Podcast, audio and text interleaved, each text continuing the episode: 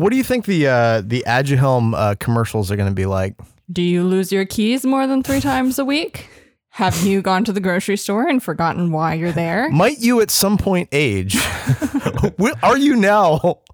Or will you you, now? ever be aging? Or have you ever been a human being? Warning: uh, Aduhelm not not approved for human beings. Right. Warning. Necessary for Warning. our stock. Warning: We don't actually know what the fuck's going on with this drug. don't con- contact your doctor. Make sure you get it. We don't know what's going on with this drug, but you have to get it. You absolutely need to get it right now. Tell your children that you ha- they have to get it for you. Tell your children they have to call your doctor's office five times and make sure they get it for you. We are not sure if it's effective. Works for nobody. Uh, not really sure what's going on. The death panel does not constitute medical advice. Yes.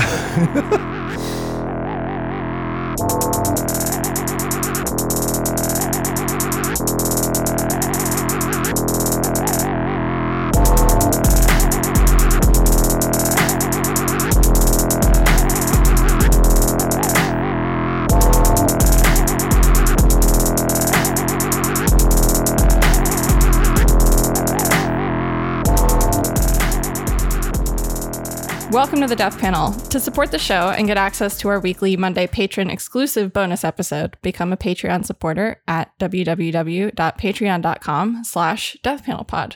So actually, this week's patron episode was fantastic. We talked about a viral New York Times op-ed that suggested that people purge their friendscape of depressed hmm. and overweight friends in order to live the most perfect Which I life. just did right afterwards, which was very helpful.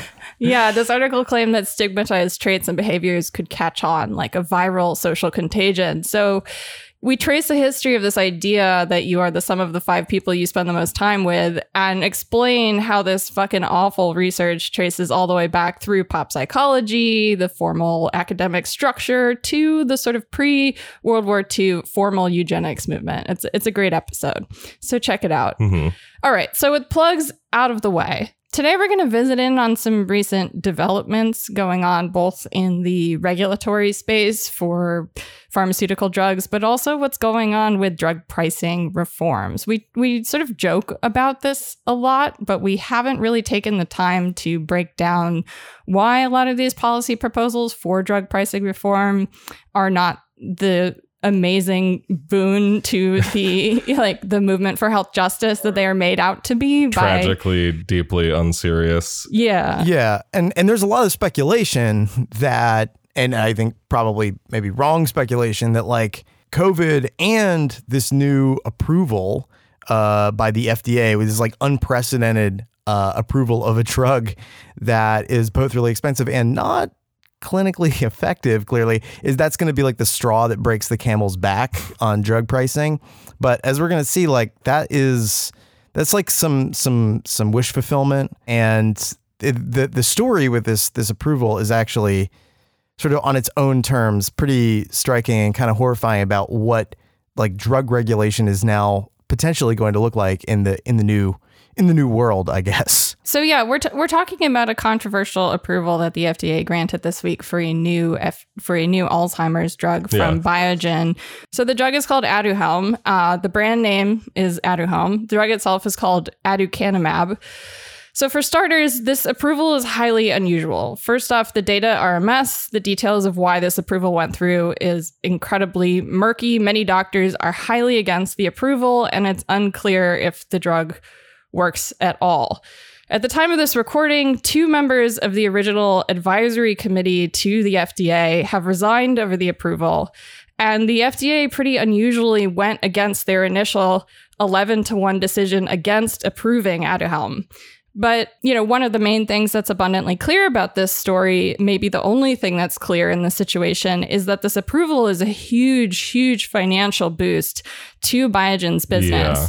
Stocks are up not just for Biogen, but for the other two companies that are themselves working on Alzheimer's drugs that are earlier on in the pipeline, which is our our good friends Eli Lilly and Roche. Yes. Well, and as we're going to get into, right, if this is any sort of precedent for the way that FDA approval is going to work now, it's like I can now, like, I, it, what is preventing me from saying, like, you know, I've got this like cranberry juice that's like really good. It's got these like bioflavonoids in it. Yeah, I mean, one of the real reasons why this is being approved is to preserve the capacity for innovation in the pharma sphere, right? this is really mostly, I think, being discussed from certain regulators as being about sort of a protective measure for the development of innovative drugs that if the FDA doesn't give concessions like this that we will not uh, cure cancer or whatever. And and this is like a myth that we talk about all the time on the show but I think you know with the situation of this Alzheimer's drug, it's in, it's incredibly um, complicated, and and a lot of the reporting on this has been really unhelpful. It's been collapsing the issue in a way that is very confusing. And I think just to start off, it would be really good to get through.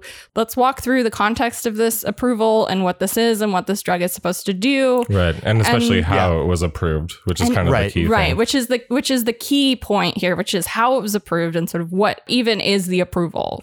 Right. And I think this is important to do uh, in part because part of what you're saying be the way that this is. So, for example, even the stuff that we've set up already, okay, Biogen, a company which, you know, otherwise does not have a lot of other drug products in the pipeline, its current drugs that it makes money off of primarily are either, you know, passing out of patent protections or they've been around for a while, have generic competition um, et cetera, things like that. So Biogen itself is, you know, kind of on the ropes as a company and Mhm. needs something like this. Its and so then you, portfolio is is Yeah. wanting right one now. big Exactly. score. Like Right. in Yeah. any crime movie, it's like they need that one big score.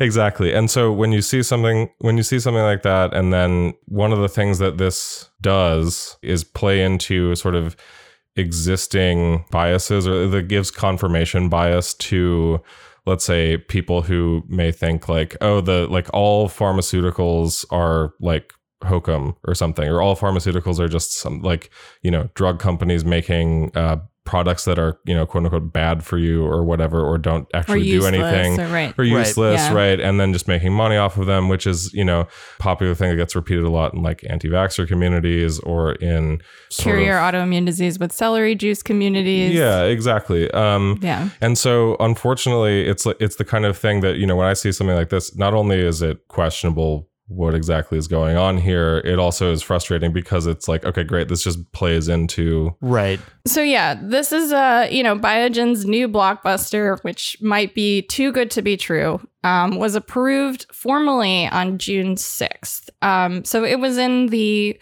it, this drug was initially in the final approval process stages in 2019 when it was suddenly and very abruptly the trial was shuttered and closed um, with the FDA saying that there was not sufficient evidence that it actually did anything. There had actually been two studies. The first study showed minimal um, to potential benefit, and the second study, which was at both these were both phase three trials, showed no improvement. And so basically, the assumption was at this point, I think it was like November 2019, the assumption was this was not going to go anywhere and that this was sort of the end of the line for this this drug. Um, but what happened was Biogen reconfigured their trial and they started Yeah. testing a higher dose. And the FDA decided that they would allow the drug to return to consideration for approval with a higher dose under a very, very specific criteria. the uh, accelerated approval category, right? Yeah, the so the the accelerated approval program actually, um, and we'll get into this in a little bit. It actually sort of comes out of the work of ACT Up. It not sort of. It comes out of the work of ACT Up And around specifically the treatment and action group. right. Right. So under the accelerated approval program, approval is contingent not necessarily on confirming efficacy and safety, which is what a normal study um, with FDA approval would look for, right? Does the drug work? Who does it work on? How should it be prescribed? What's the right dose, Well, etc. and specifically, I think translated into English, like, does the drug treat what it is made for? Right. or what like, it says it treats. Yeah. because you know you can just say efficacy but i think it's important to say because you know so so often i think this uh this language gets sort of like denaturalized or something as like simply drug efficacy which could mean a whole bunch of different things really but I, but i think colloquially what you're talking about really is like does the drug do Anything. anything for the specific disease that it's disease or whatever. Right. Because it, it really all depends on the context of the application, right? Like each drug application is this very complex, specific process to the drug itself. Right. So the so the accelerated approval pathway um, allows approvals to move forward where there isn't necessarily a clear answer about whether or not this drug does what the company wants it to do or says it's doing or is seeking to have the drug do.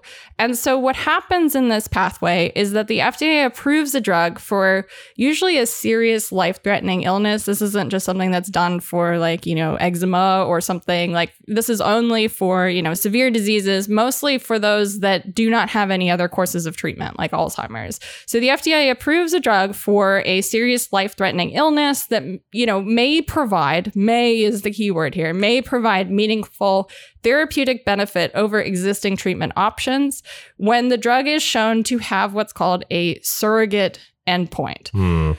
So the surrogate endpoint is kind of up for um, collective decision as to what that is. Sometimes it's a metric or a measure or a diagnostic test that could show some sort of preliminary clinical benefit or show a gesture towards a clinical benefit for patients. And in this circumstance, that's exactly where this is going. So the FDA has made a decision that um, that the benefits of this treatment potentially outweigh the risks of the therapy, and that despite the fact that, to quote the FDA decision explicitly, quote, the data included in the applicant's submission were highly complex and left residual uncertainties regarding clinical benefit. But regardless, under this accelerated endorsement. I know, right? Like really makes you want to flock to the infusion center for this drug. But um so yeah, despite the fact that um you know residual uncertainties were very primary, this decision was made again pretty much in complete a complete reversal from what the expert panel actually like recommended that they do.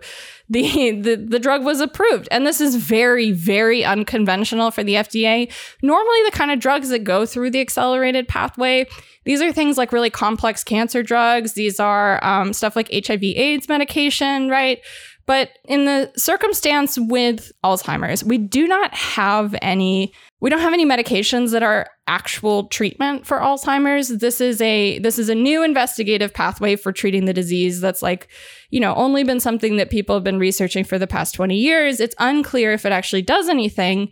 And so, you know, the idea behind this kind of approval is to get drugs into bodies and to get patients in these populations where there really is no treatment and it's a terminal disease to give them some sort of hope and access, and also to accelerate getting these results back that may one day show efficacy. But the problem actually is that in, in practice, it doesn't actually necessarily mean that anyone's going to get more access to the drug. Well, Right. and it seems like also in this specific case, the approach was very blatantly okay, well, we can't get FDA approval through the traditional pathway because that study was shut down dramatically, as you say, in 2019. So instead, let's approach the uh, accelerated approval process almost as a loophole, right? And say like, Right. okay, we're gonna we're gonna get this to the point where it can be approved for. Um, notably, it can be now.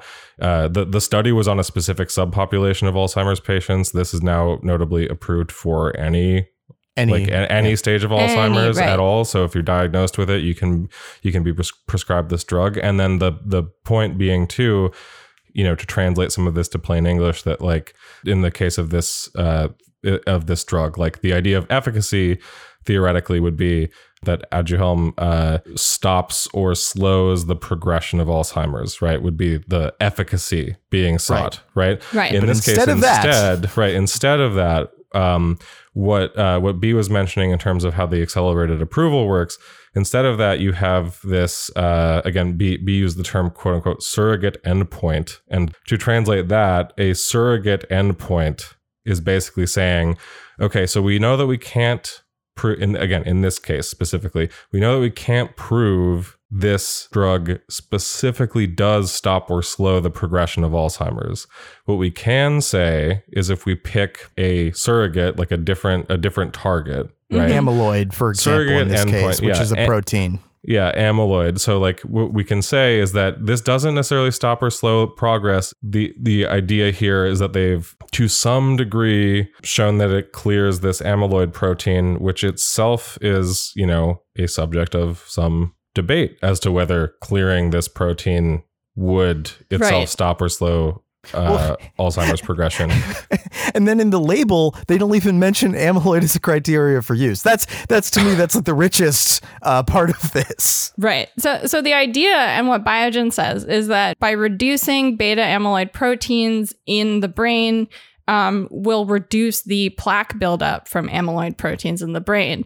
And basically the abnormal levels of beta amyloid proteins, they clump together and they build plaque which collects between neurons and disrupts the communication of the brain to itself now it's not the only um, protein that builds plaque there are a couple other ones that are being studied one of the i think it's the uh, roche drug is going after the other protein There's a mental floss joke in here somewhere.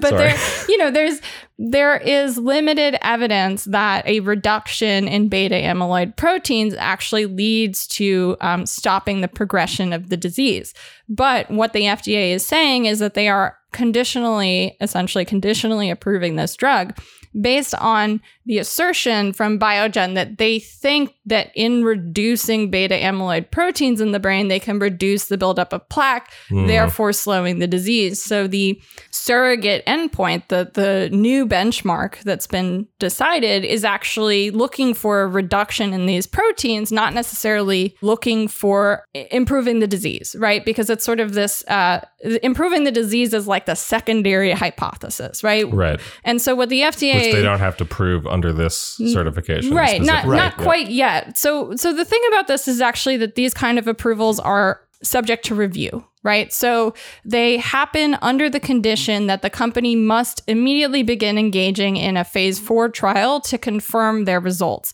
And if their results are not confirmed if they're unable to show this sort of broad reduction in the beta amyloid proteins then the FDA is fully within their rights to revoke the approval The catch being that those results are not due for a decade.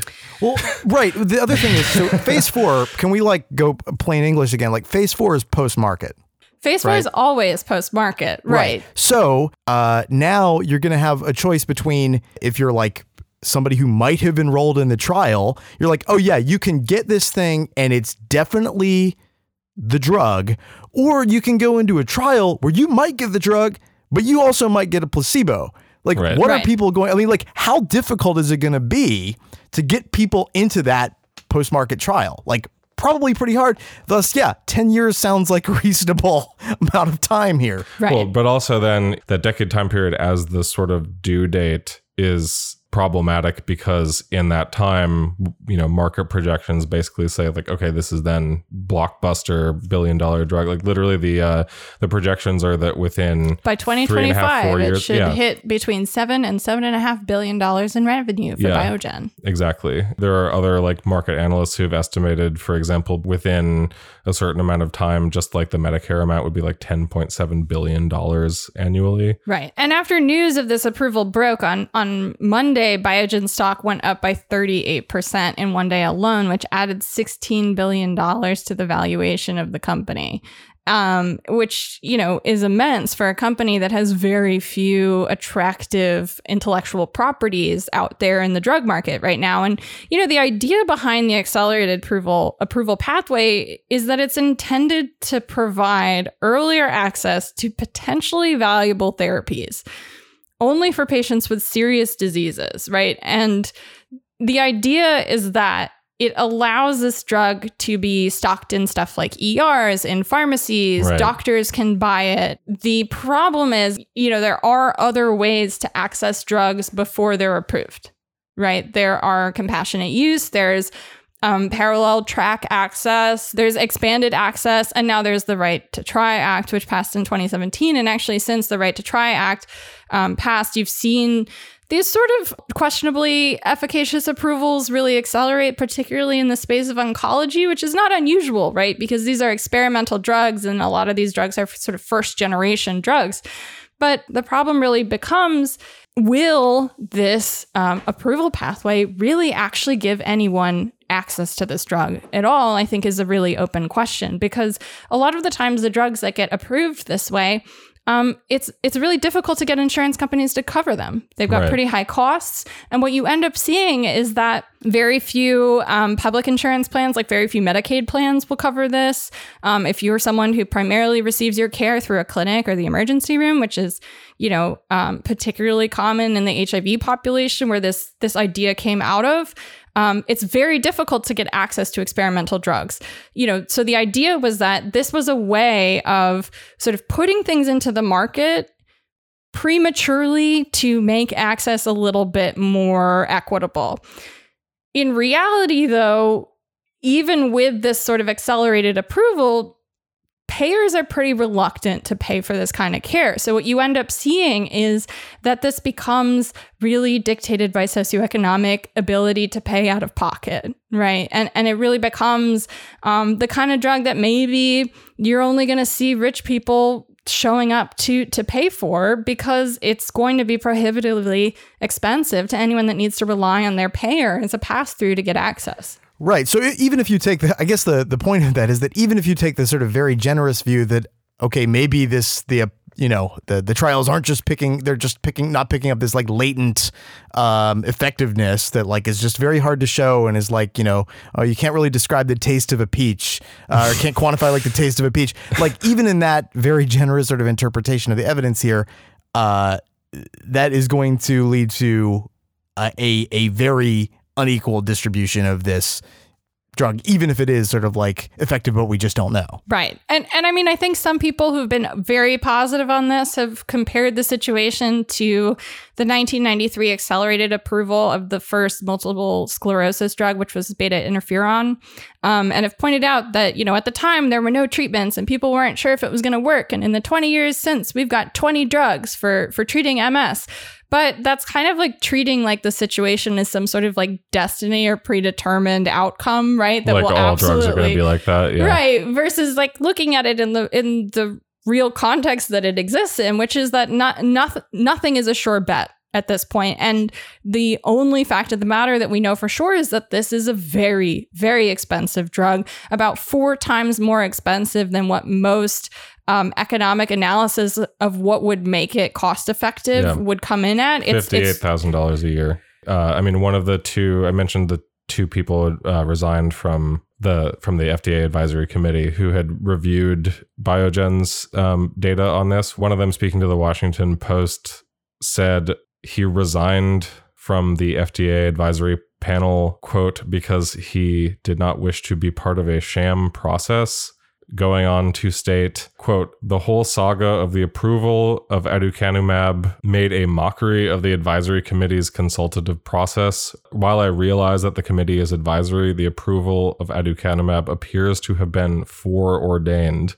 Um i mean the like the the vote that this committee took was It's like basically 11 to 1, right? 11 yeah. to 1 no. Yeah. Yeah. Well it was uh and the final the- approval well, vote the was one- 10 to 1 yes. Well, and the the one the the the one vote that was not no Was a important, maybe. was a unsure. yeah Right. So it's like, and this is what kind of makes it especially unprecedented. Yeah, these overrulings are pretty rare. Between the years of 2008 and 2015, only about 21% of the time did the F- did the FDA even uh, differ in opinion from their advisory committee. But what's really different about the situation is that this is actually the first time in the history of the FDA that the FDA has voted to approve a drug after the advisory committee um, completely went against it. Right. Usually the advisory committee is like more uh, aggressive in their in their sort of like approval. Um, and FDA sort of like slows it down, but this is the reverse. Right. And and usually these overrulings that happen where the FDA will overrule an advisory um, committee's decision, it'll be like, you know, maybe a, a a six to five vote or something. Very, very, you know, tight and borderline. Never has anything gone forward with this kind of opposition to it from their panel of experts.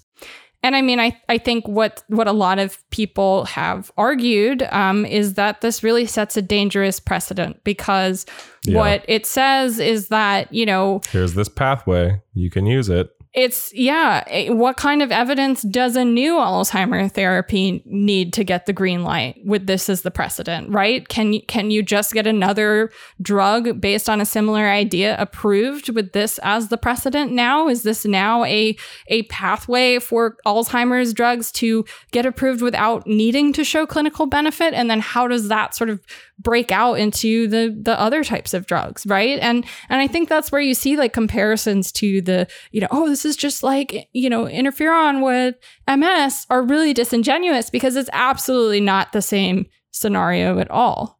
This is a much broader and um, more, I think, more insidious uh, leverage of biopharmaceutical power over regulators than we've seen previously. Well, and the other thing is, I think it does sort of have a way of instrumentalizing and leveraging the fact that you have six million, is it six million people with yes, Alzheimer's yeah. in the United States, and what are yeah. they all going to be eligible for this, right? Or they're all, you know, uh, it's approved, it's approved for all of them, whether or not in, insurance companies, you know, ultimately uh, cover it is a completely different question um, which you know gets us into this. The way that this has been sort of like framed in the media is like very quickly people have gone to like the uh, taxpayer dollars uh, framing uh, and things like that. It's going to be an extra I mean, ten billion on Medicare, et cetera, right, right, right. or also that people's quote like that quote unquote people's insurance premiums will undoubtedly raise because or the Medicare premiums will raise across the yeah, board, yeah, and exactly. yeah, and I think you know one of the most key points here is actually to look at what providers who work in aging and Alzheimer's and memory and neurology are actually saying about what could happen with this approval going forward, and I think think, you know, and this is something that's been raised um, over and over again with drugs that have been brought through this accelerated approval pathway, even though it is the standard for AIDS drug development, a lot of people in the AIDS treatment space have been very highly critical over this practice over the years and the drugs that it's brought to market. You know, the the idea that I think a lot of clinicians have and their resistance to this is not only that, you know, patients could be financially exploited, which is obviously like something that no one ever wants, but it's also that we could lose the opportunity to gather meaningful data here that we we could potentially go off on a research track you know that's two three decades long that's the wrong direction right, right? and and i think the big risk here is not just you know what innovation could be stifled from stopping this one drug from going to market but what in, what innovation is going to be stifled from allowing it to go to market, right? Because like the idea that that regulation stifles innovation is just a lie that pharma tells us in order to protect their profits. Right, but there but is a reality. Here you have like Biogen gets this blockbuster drug approved. You know, there, it's not even like things have to wait to be uh, developed. Like as you mentioned, uh, much much earlier, uh, Lilly and a couple of and like and at, Roche, least, at least yeah. yeah, Lilly and Roche both have similar drugs and more promising that then they can drugs. put into that then they can you know put into along the same framework and push in that direction as opposed to having to you know start from scratch and try a different drug to get approved right? Well if I, I no the the Lilly and Roche drugs are actually very promising and they're they're actually different than this drug. And the problem I think that people worry is that you know those drugs are 2 to 3 years behind where the Biogen drug is. So if we're bringing the Biogen drug to market and we're opening it up to all 6 million Alzheimer's patients in the United States, will there be patients left to fill the studies for the other two drugs gotcha. that are actually right. more promising gotcha. when right. the option is you can do this trial for a more promising drug, but you run the risk of getting the placebo? Or you can use this sort of extra market conditional approval access to get access to a drug that may or may not work, but you know you're getting the drug. Right. Right. And so, you know, there are limited resources in terms of how many patients are available to enroll in studies because there are only so many cases of each disease. Right. right. And so right. it's not just about like what information do we limit and what what research questions do we limit in deciding that this works and moving forward with that assumption from a like a regulatory standpoint it's also like, you know, how many patients are going to be left? How how will you be able to convince a patient to participate in a study that's you know for a drug that's maybe 3 4 years out from market if this is available? This is the first alzheimer's drug that will have been approved since 2003 It'll be the first treatment approved that's directed at the underlying pathophysiology of Alzheimer's. So if you're presenting this as the first drug to actually do something against right. this disease, right. it's important one that it does something, but two that it doesn't detract from the other existing research, which again is more promising than this drug.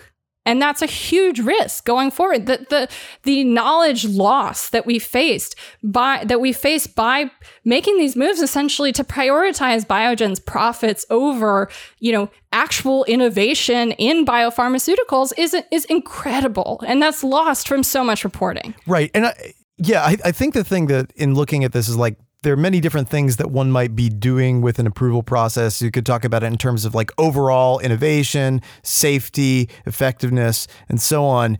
There many different interests that like are are at play. But if you tried to design a machine that had one function, which was to increase Biogen's stock price, that machine would look basically exactly like the approval process that happened here. Right. You couldn't design a better machine to make that happen. And a lot of providers that I've spoken to rightly feel that this is an unethical trade off that's Right. been made. That the decision by the FDA, who again explicitly said that they felt that the potential upside outweighed the risks in this scenario, right? Mhm. a lot of people who actually work with these patients very fundamentally disagree with how that calculus is made. And they feel that actually the stakes are exactly the opposite and that we run an incredible risk of actually slowing down progress on a devastating disease that we have very little options to treat you know? And and yeah like as a patient like i understand like drugs and arms. Let me try it right?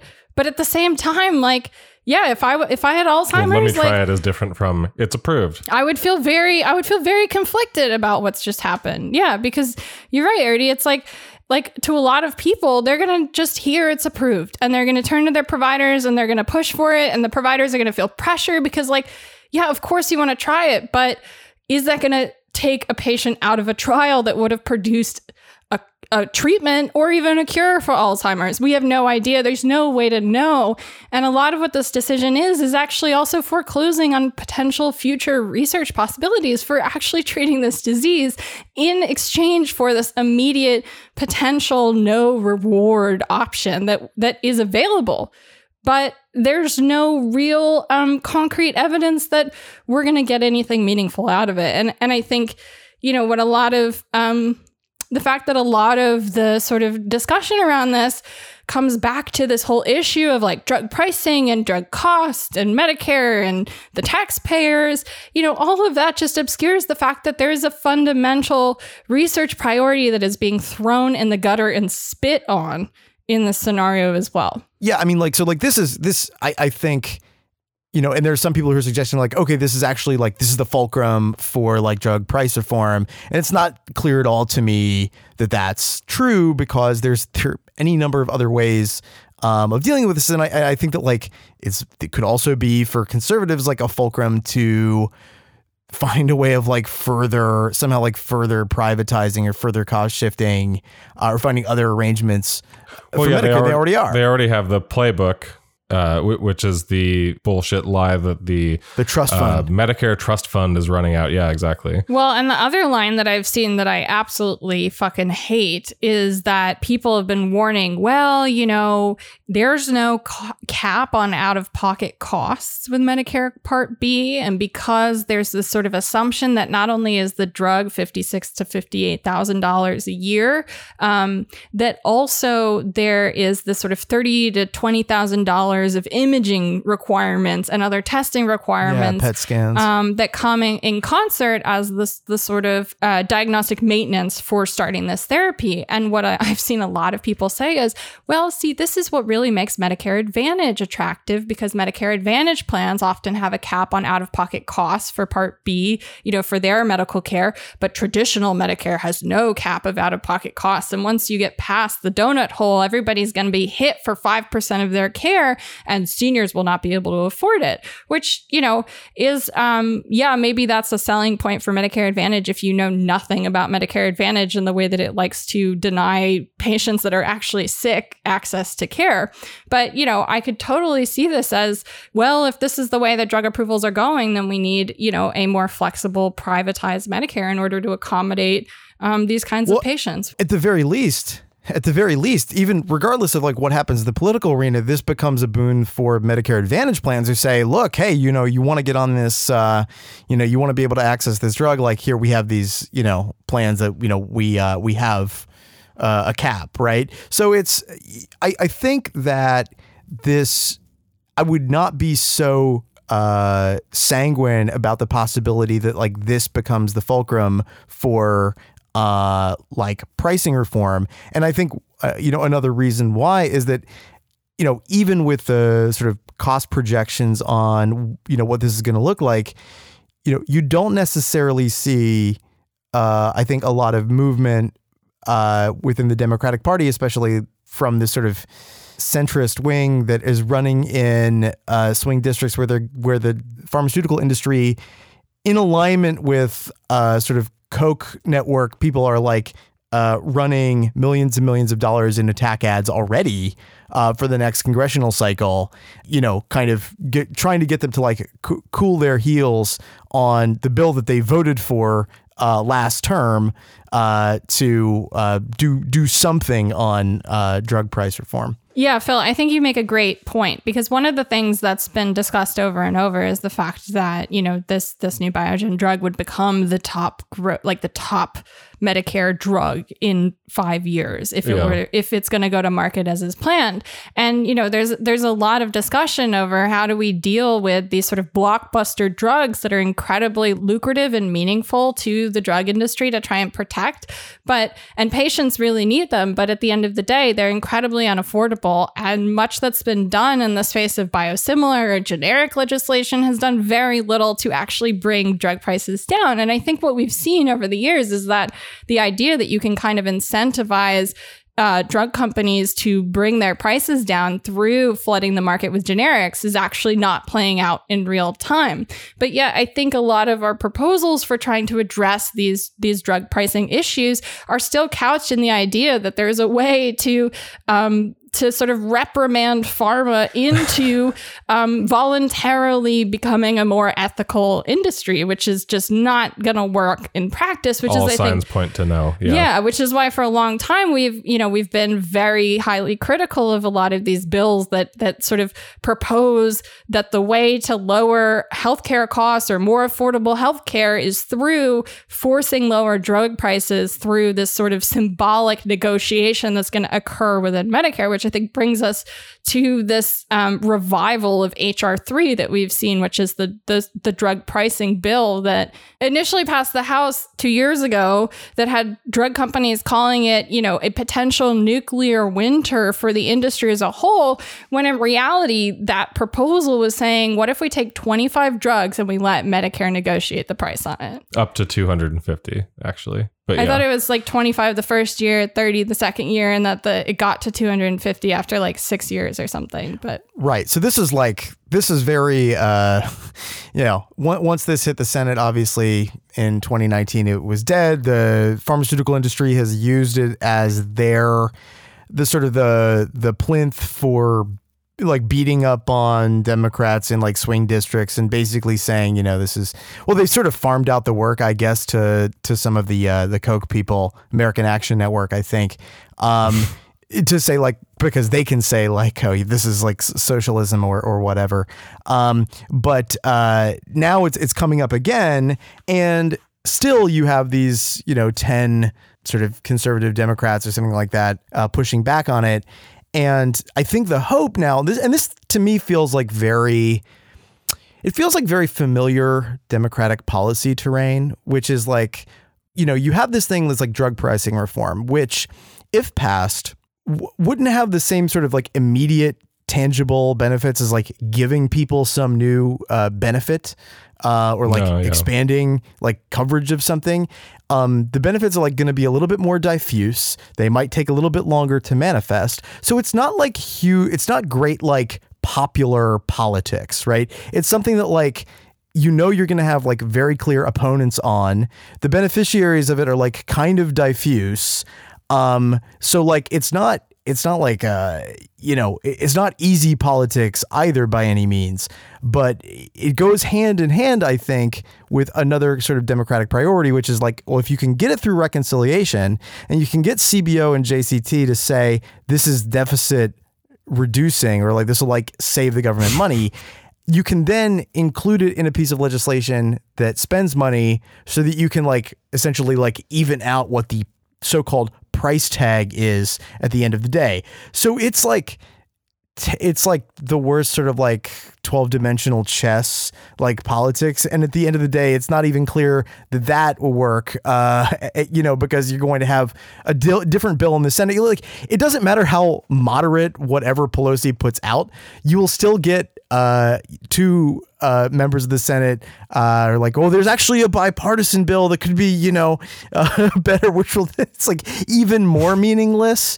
uh what it's doing. So it's um it's it's like not exactly clear to me like what any of this does or like what function any of this has except for like another form of like political theater uh Well- around the issue of drug prices Well, and also I think, yeah, I mean, it's worth getting into what this is, you know, putatively trying to accomplish and why it's such a like nothing. I feel like this is kind of the of all the sort of signaling that the Democratic Party does on wanting to do things on in in healthcare at all, the sort of efforts on quote unquote drug pricing reform are the biggest sort of like ghost nothing. So for for example, one thing that this would do is uh, the the idea is that for both Medicare and then theoretically for although the Senate wants to remove this theoretically for like the general market that the United States uh, through HHS would engage in uh, what they're calling price negotiations with drug companies um, over I think like a maximum of 250 drugs a year and that these negotiations so like such as they are would it sounds like even barely i think calling them even negotiations would be a stretch because it's basically saying like we will attempt to peg the price of these to an index of what these drugs are charged for in like a grouping of other countries. So they'll like make an index of uh, pricing that is charged by pharmaceutical companies in these other countries for these specific drugs, and then that will be sort of the that will become the U.S.'s price ceiling for those drugs as well, which ignores completely the fact that the United States is itself like the biggest Market. market, right? Uh, It's like We th- pay the most. Pharmaceutical companies' number one market. They we pay right exactly like we It's saying. amazing. We do the we pay the gatekeeping. We do the gatekeeping of what's allowed to be sold, and then we pay out the ass compared to everybody else. Well, and then yeah, again, even if you even for the people who do think that this would somehow be some sort of uh, big deal, what kind of negotiating position are you creating for yourself if you you were the premier drug market and you are leaving your entire leveraging position on the table, right? I mean, so like that that is functionally what is happening in the bill. And these proposals, like what I don't think a lot of people understand is that these proposals are talking about just dealing with drugs that are paid for often in Part D. So this is like oral medication. So it wouldn't even touch the top five drugs that we spend the most money on across the board because none of those are simple oral compound medications that you would pick up at a pharmacy. These are the kind of things that you get at an infusion center, at the hospital, in a doctor's office, etc. So, So this they're would- not touching that. they're not It's just- touching yeah. any of that. They're touching stuff that is very simple. They're touching stuff like, you know, uh, blood pressure medicine, heart medicine, the kind of things that you pick up at Walgreens, not the kind of things that cost 50, 60, 70, 300,000 dollars a year or per dose. Not the expensive cancer medicines that not a lot of Hep C. people, right? Not the Hep C medications. No, we're talking about very strictly medications that are accessible at a retail pharmacy Right. or through your mail order pharmacy. Right. So it's already basically targeted in such a way where you're basically those are also the drugs where it probably like even least uh, impacts pharmaceutical companies' bottom line. Really, I mean, Right. And yet pharmaceutical companies are crying wolf like this is some sort of like huge mortal blow to their ability to survive and Right. make profits. Right. Th- This is why I like to refer to this particular kind of legislation as uh, political theater, and I and I don't mean that in the in the sense like flippant way that people say, oh, it's just political theater. Like I mean explicitly, like there is a dramaturgy involved, right? And that that is in fact the function that these pieces of legislation play. And I mean, if you look at the salience of the issue of like drug prices over time in Congress, the number of bills introduced, the number of hearings held, the number of like memorial resolutions introduced. Like it fluctuates, it ebbs and flows in this way that is sort of disconnected from actual sort of increase in, in prices. Uh, and it's it's also, you know, you have to consider that like the major constituency that would be pushing for this or like that experiences the most adverse effects of this. Like there are all of these other absorptive mechanisms, one of which is death right? Right. One of one of like one way that you bleed off a constituency for like actual reform is that the, many of the people who need it die, and they die early and they die younger, and the rest of them are pretty disorganized uh, politically and de- and demobilized politically and disenfranchised Just politically, right? exhausted. Right. Yeah. So you don't. So so like in the absence of that concrete coalition, then you're relying on essentially like political elites. Uh, by which I mean like members of the Democratic Party, some think tanks, like some like reformers, like they're doing the work, they're driving it. And at the end of the day, it really doesn't matter whether or not they do it at the end of the day. It doesn't matter whether or not it goes into effect. What matters is they've taken the stand, they've taken the position, they show that they're working on it. They're like maybe one year it'll be better because of the the sort of the nice middle class uh, voters who are, you know, like want to be sure that, yeah, the Democrats are doing something and like, yes, it's sort of like getting better. But the thing is, like, that that judgment that they're making is completely distended from the actual experience that people have in paying for uh, prescription drugs. So Right. the only kind of thing that this piece of legislation can be is a way of narrating what the Democratic Party is about. Then it becomes a way of narrating for drug companies what they're about, um, and and like what the the stakes are for innovation and what socialism is or whatever, um, and and it, it that that is really the function that it serves. It it, it serves this. Uh, uh, purpose of creating a, a narrative that is completely disconnected from Right. any experience people have. And the, the reason that they're able to do that is all of the ways in which the the system that uh, creates these prices and and and sort of uh, forces costs onto individuals has of absorbing actual pressure. Right. And I think one interesting thing that I've spoken to a lot of type 1 diabetes, insulin for all advocates about is that actually their concern is that there is this kind of growing constituency between in the insulin for all campaigns and other people who are fighting for Medicare for all and for, you know, single payer healthcare and different approaches to financing drugs that get people the fucking drugs that they're prescribed, right?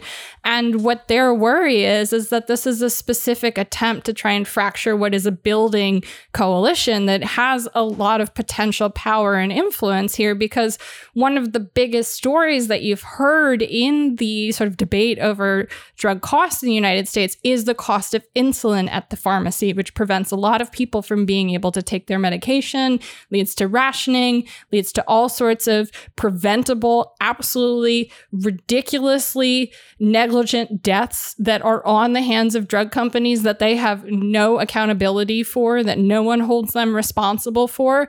And so what I what I've actually spoken to, particularly a lot of the folks that are working on the New York Health Act campaign who are also involved in in insulin for all work is that they are worried that this is a deliberate attempt to try and fracture what is a growing and every every year more powerful coalition Yeah, you, you specifically dial down the cruelty on a couple of Right. constituencies. If you take away yeah. the sort of most visible example in the media, which is people, young people who are rationing their insulin, who who go into a coma and die because they can't afford their monthly prescription costs. If you take that away, you know how much work does it take to build it up? And that's not to say that like this wouldn't help people, right? That's Right. not what we're saying. but Obviously, people should not be in obviously like if Yeah. we can get insulin affordable like do it tomorrow however possible. But there is a very real reality that when we talk about how solutions are framed and what the sort of generosity or you know narrow frame of that solution is going to be it's important to consider is there an attempt to break a constituency here that represents an actual challenge to power and an actual challenge to pharmaceutical companies, right? If you take away the worst, most obvious example, what does that do to the sort of landscape of pushback, right? Not just from well, the we already have an example of that, right? Like we have Medicare Part D. That's like the Right. best test case for this. We know exactly what it did. Right. And I think for a lot of, uh, you know, insulin for all activists who remember the Part D fight, because this was a big, insulin was a big part of that as well, you know, it's like they're feeling like they're seeing deja vu and that this is going to be, you know, another, another situation where it's going to require so much work to build up public awareness if something like this moves forward. But I think the fact is that, you know, as we're seeing it within the, you know, the landscape of how quote unquote conservative Democrats are reacting to it, I don't think it's incredibly likely that anything is going to happen with this at all. So to them, what what worries a lot of these insulin for all activists is like, okay, well, here's the perception very publicly that people are working on the insulin issue, but the insulin issue is still a big fucking issue and people are still dying every day that do not need to die right? These are unnecessary deaths. These are deaths of like greed and capitalism. They are not necessary. We can help people with diabetes if we just give them their meds. And so I, I you know, I think from the the activism community, they worry about like just in in in real time, their visibility that they've worked so hard on that so many people have died for is going to be squandered into this gigantic, you know, democratic performative drug pricing bullshit that's not going to actually help anyone because it's never going to fucking pass because there's still people in the Senate who are like, well, we can't hurt our economy of uh, or our, ecology of innovation. Yeah. You know, we can't challenge that. Literally the term that they elected to use. The damage the Invaluable ecology of innovation of eco innovation ecosystem. innovation ecosystem. Yeah, Yeah. exactly. So as we've been saying, I mean, as we even said from the top, I think we we almost never talk about the long pursuit for Democrats in terms of like dr- the drug pricing arena, mostly because there are, as as I mean, in a similar point to what we made with the public option thing, there are way better ways to do this and deal with this issue, which is, you know, Medicare for all single payer system. Also, something that we advocate, like fucking seizing pharma, for example, Mhm. would be a good start, or even just you know making a like a national health service uh, on on top of all of this. Like all of these different things that we advocate for in terms of health justice would obviously result in whatever the end goal is putatively part of this legislation which some of the which again the details of it some of many of which are just sort of laughable to they're like at, at the very least laughable to peg to these lofty ambitions of like oh we're gonna you know re- like quote unquote reduce the the burden on on people or something like that. And that's you know and that's for the people who are saying who are actually saying we're going to reduce the burden on on patients or people who have to like pay for these drugs as opposed to the people who are saying like we're just by doing this we're going to reduce national health expenditures right that we're going to Yeah, like that's a, such a weird way of talking about it. Like, as if any of us experience that at that aggregate level. Except like, Yeah. there's no like social planner at that level. It's like, oh, this is like every morning I wake up and the And think NHE the just national increases. Like, no, Right. I mean the the really depressing thing about this is I think that the part of the reason that this debate happens in the first place I think is because like the failure in the first place to do something like an American uh, National Health Service or an American single payer system I think created the conditions where and the, not just the failure but the like the resistance to even looking like you wanted to do that because you don't want to look like you're trying to do socialism or whatever um in it like during the during and after the red scare right? Like I feel like that creates the conditions where it's just been this perpetual hobby horse of Democratic Party politics that are like, we are going to finally square the circle on drug costs for people. I mean, this was, we talked last week about the um, 1962 Kefauver hearings. Right, like we talked about that last week when we talked to Alex Sychik about uh, "quote unquote" the drug story, um, and about uh, you know the kind of wide range of things that the pharmaceutical industry did uh, over the course of the 20th century as sort of like it's you know finding its propaganda legs basically. And I mean, one of the interesting things about those hearings, the Kefauver hearings, is that you know they were about drug pricing but the uh, the end product of those hearings, which was so like prominently, they were doing things like displaying like look at how pharmaceutical companies make, and this is again in the early 60s, um, and it's gotten even worse now, but like saying, demonstrating pharmaceutical companies make profoundly higher profits than other sectors of the economy. They showed that, you know, certain drugs were like a 7,000% price increase from the amount of materials paid or the like the amount of the, the cost of production was. And this got roundly attacked by a bunch of, basically by a concerted force of a bunch of uh, industry groups, some of which, like uh, in a letter from the AMA, said explicitly like that this was about that that the AMA choosing as an industry group to back the pharmaceutical industry and resisting the proposed legislation from the Kefauver, hearings that the idea was because they said uh, quote they cannot help feeling probably correctly that any increase in the federal role in medicine weakens the resistance to a national health service. Right? that's I mean that's literally from a that's literally from an AMA op-ed from the '60s, um, from around the time of the Kefauver hearings. And what's interesting is so like with all this industry opposition, basically that died.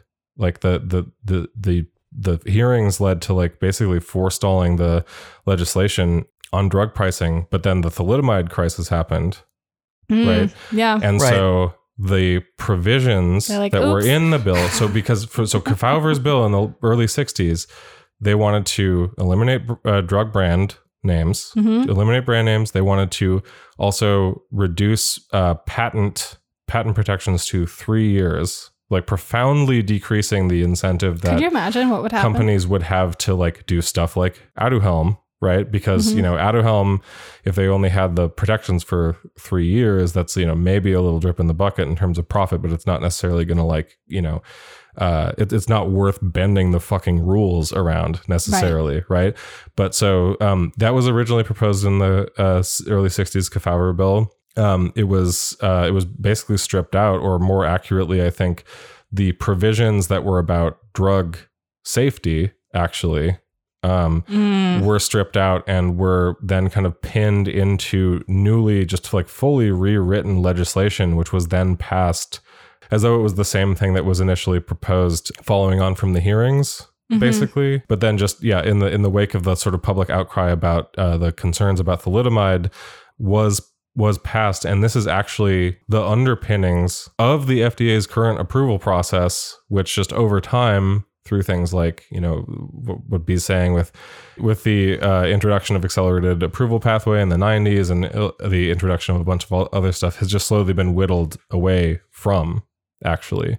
So it's interesting that i mean uh, it's not even it's not even ironic. It's just it's it's interesting because these things actually are the this approval process and the drug pricing question are in a way in their current formulation at least in the way the, the american state deals with this are intimately linked Right. right from this event it's just that uh, you know we have so wholeheartedly resisted socialization of any kind uh, of things related to like health medicine or whatever what have Mhm. you um, that any of the you know potentially positive effects of uh, of this kind of like originating uh, major policy change right were just like completely written out But you know, what's more important is obviously to preserve our invaluable innovation um, ecology ecosystem. Yeah, Yeah, exactly. Um, I'm like, I'm actually gonna go. Uh, yeah, have some have some fun out in the ecology today. It's gonna be. I'm just gonna go out in the ecosystem and enjoy myself. just go yeah live amongst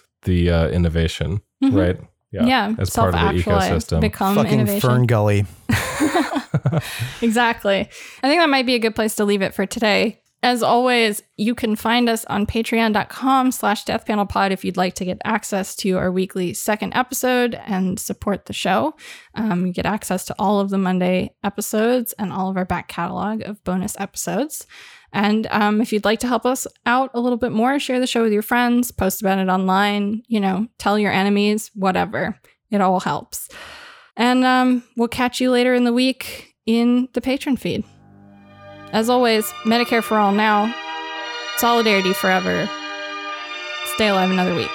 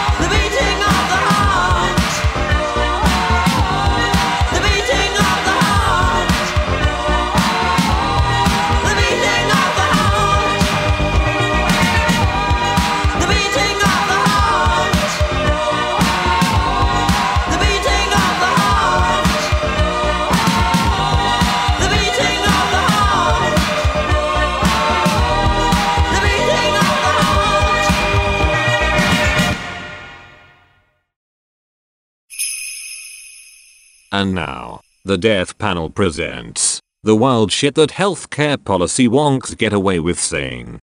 The other thing is I've seen um, polling in the past too, where like people are concerned about the high prices of drugs, but then when you ask them like if they personally are having affordability issues, they don't, and it often is like an actually a very small, narrow proportion of patients that are really bearing the incredible brunt of those high prices. Because again, the U.S. does have really great generic penetration. It's like it's people with a fraction of diseases and conditions and a, on a fraction of therapies that are most impacted by this. I, I met a doctor who I didn't think was all that politically engaged or necessarily very liberal, but when he found out I was a health journalist, he just went on this like tirade about his Crohn's patients who were never going to be, you know, disease that young people get. And he's screaming, they're never going to be able to buy a house. like it was my fault. And, and um, you know, I think for those people, this is really urgent.